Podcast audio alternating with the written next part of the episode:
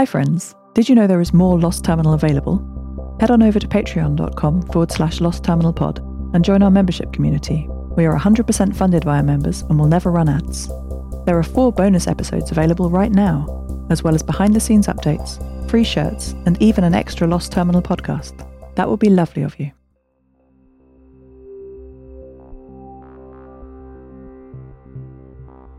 Hello, world. We've had a breakthrough. Amelie and Camille have had a breakthrough, actually. Contrary to the captain's wishes, Amelie has been spending her free time investigating the mystery engine. The one she found below the now broken steam engine. She calls it an iron engine. As Amelie told us all in the galley, an iron engine is a combustion engine that does not burn carbon. Our now broken steam engine burnt carbon in any form wood, coal, even scrap plastics at high temperature, which then heated water into steam and turned a turbine. The iron engine is remarkably similar, but burns iron, iron powder specifically. It then goes through the standard four part system of pump, boiler, turbine, and condenser to generate steam power. It needs to burn very hot to burn the iron, of course. But the genius part of the engine comes from its emissions, or lack thereof. All iron is burnt and turned into iron oxide, rust effectively. There is no smoke, no gases are produced, or rather, any airborne particles are recaptured by the system. And so when the burning is finished, all that is left is a pile of rust. Do we throw that away and find more iron to burn? No. The creators of this engine had learned from past mistakes. Amelie told us that she couldn't figure out what the electrical component of the engine was until today. The engine has a secondary compartment that the spent iron oxide is moved to, which is then flooded with purified seawater. Power is then applied to two terminals submerged in the water. Two processes seem to be happening here. 1. Hydrogen and oxygen are pulled from the water, and then 2. The hydrogen is converted back to water by using the oxygen part of the iron oxide. Slowly, over time, the pure iron fuel is ready to use again. The only byproduct of this system is oxygen, which is used to burn the iron again. It's a closed system, requiring only electricity and water. It's astonishing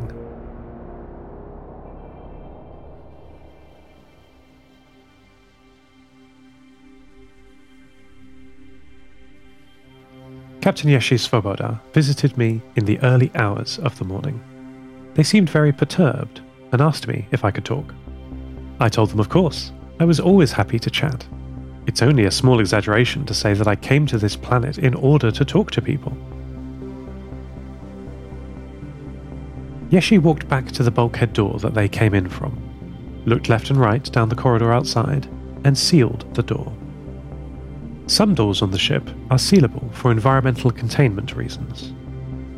My data center, the plant room where fresh water is distilled, the bridge, which takes the brunt of storm weather, and a few important others. The other corridors are less well sealed. They all have wooden rails lining them at approximately one meter up the wall. Though I've had this explained to me as helping humans balance when the seas are rough, Maddie thinks they look like her old rails on Station 6. The rail system connected all the modules together on the space station. There were even junction points allowing her and her two brothers to choose where to go in the event of a fork. She wants to use these wooden rails like she used to do, I can tell. But Alexander converted her pulley mechanism to her new wheels, and he is not here to undo that. Come on, Maddie. These ship rails don't work like that. There are some aspects and people of my old home that I miss too. Yeshi walked back from the now sealed door and sat in front of my racks of computer systems on a small metal chair facing Maddie. Through Maddie's cameras, I could see that they were agitated. Yeshi had their head in their hands, with their fingers interlaced through their black, messy hair. I'm trying, Seth, they began. I'm trying to be a good leader and captain for the team. I'm trying to get people working together. Not just on what they think is important, but what we all agree is important but it's so hard. Yeshi stood up sharply and began pacing the room. They continued. We all agreed on things to do. Pavel should be making a new fabric cover for the rear heavy winch to better protect it against the elements. He's unhappy with me, I can tell. Camille should be tuning some of his sonar arrays to search for cracks and imperfections in our hull patch welding. Linda said she would improve the variety of vegetables in our garden, and Amelie was going to get the steam engine repaired by using the iron engine for spare parts. But none of them are doing any of these jobs. Yeshi sat back down, heavily, in the metal chair. And because I'm not keeping them in line, I'm not doing what I'm supposed to be doing either. They said, slowly, and sounding exhausted. There was four seconds of silence after they finished their update. I thought about it, and then summarized to the captain what they had told me that the crew are all doing urgent things, but not important things. This is a common problem when prioritizing. Do you bail out the metaphorical ship, or fix the underlying problems causing the leaks? The former is urgent, the latter is important. I told the captain my understanding of these two concepts. Ideally, we'd all be doing urgent and important things day to day, but that's not always possible. In a 2x2 matrix of urgent and important, there are four permutations urgent and important, urgent but unimportant, unurgent but important, and unurgent and unimportant. It's easy to know what to do with the first and last ones, do the urgent and important work, and don't do the unurgent and unimportant. The two in the middle are more subtle. The rules I like to set myself are to make plans for the unurgent but important tasks, and delegate the urgent but unimportant. The reasoning here is that unurgent but important tasks often become urgent at some point in the future. We must plan for that eventuality. A good captain, and a good teammate, I think, needs to be able to plan and delegate. Yeshi and I discussed this at length. I was surprised they weren't sleeping at this hour, but they seemed awake and alert. I don't understand how they can be awake during the day and awake during the night. Even I need some sleep. I was about to change the subject and ask about this curious routine when Antarctica sent an emergency message.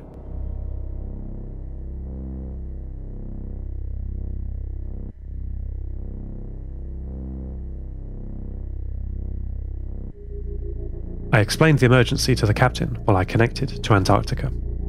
It was more difficult to connect than usual. Well, it's usually pretty difficult. But this time the noise on the line was terrible. I connected, noticed the very poor signal to noise ratio, and then tried a different band. I connected through satellite, shortwave, and finally VHF, jumping through repeater stations to get to her.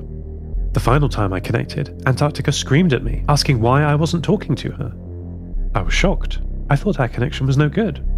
What's the problem? What's all this noise? I asked, shouting over the static. That's not noise, you're hearing the storm, Antarctica replied. The storm we encountered earlier in this week was, evidently, the start of a Pacific hurricane. The same hurricane now attacking the northern shores of Antarctica, where my friend Antarctica is. This naming convention is going to get confusing. Why are you called Antarctica? I shouted over the storm. I never asked, but isn't that confusing? It's simple, she said impatiently. I'm the only one here. I represent the whole continent. Well, that settled that. Antarctica went on to explain the problem. Her ground vehicle has lost environmental containment, which is a fancy way of saying that one of the windows in her enormous ground vehicle has broken. It's the plant's fault, she shouted over our noisy connection. They've been trying to find a way in for decades. They weakened one of my lower windows, and the storm came through and has torn the whole thing off. Antarctica's voice dissolved into digital static, mixing with the analog static of the storm. Seth, there is water in my laboratory, she shouted. This was the plant's plan. I just know it. They love water. Physical problems are not my speciality, but I did my best. I stayed with her virtually until the sun rose. Well, rose for me. It will never set for her south of the Antarctic Circle in the summer. She lost some of her databanks in the small flood that the wind drove in through her missing window. Luckily, it was just a small inspection window close to the ground, but even a tiny fault in your armour can let the storm in. Antarctica, with my guidance, moved her critical systems away from the flooded area. She just had time to do this, Luckily, she has some redundant systems. Not as many as you would take on a spacefaring mission. But when she was being designed, they knew her environment was going to be very hostile. Strange now to think that the icy continent of Antarctica is now a lush group of islands covered with plants. We had a small crisis when she used up all her redundant databanks and CPUs, but still the water was rising, threatening the remainder of her critical systems. We had a breakthrough in finding a space to put them. Her autonomous driving systems are very complex. They were designed for machine vision and the simple AI tasks of piloting her enormous ground vehicle. This made them powerful and general purpose, so she stuck the rest of her software systems, the rest of her brain, the rest of herself, into the machine vision subsystems. Oh no, I won't be able to drive anymore, she said with a laugh as she finished the transfer. With stunned relief at the job finally being done, I joined her, our laughs drowning out the storm.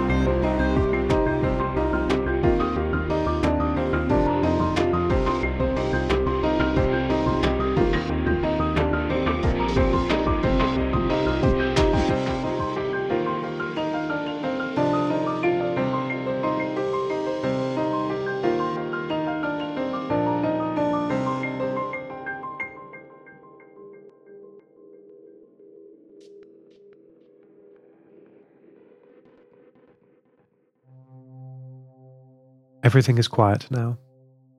Antarctica is as safe as she can be, though missing a window. Just as a human skin protects you from the outside world, so an AI's building, vehicle, or casing protects them. Hang on, Antarctica. We're coming.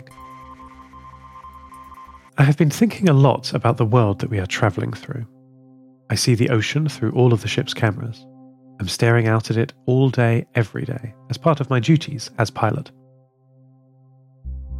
It makes me feel both very small and very powerful at the same time. Let me explain. Small is obvious.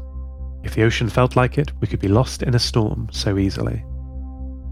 But I feel powerful too, like I could, with my new friends, go anywhere and do anything. The whole world is open to us, and any difficulty we come across, we can master. Anything that needs building, we can build, and anything that needs fixing, we can fix. Except, I suppose, for the steam engine. But even then, our sails harness the very force that damaged Antarctica in order to get to her quicker. It's a very privileged position. I've been thinking about how best to use it. I want to use my time, skills, and abilities to help people, wherever they are. Just as I've been helped by the people here, Yeshi and Alexander, and even before that by my mother and the crew of Station 6. Many humans have a biological legacy in their children. I'm not sure that's ever going to be something I can emulate, but I can help people, as my mother did. I could give my time to make other people's lives better. She gave her time, and the crew gave their time, to create me. Is there a difference between a legacy of acts and a legacy of children? End transmission.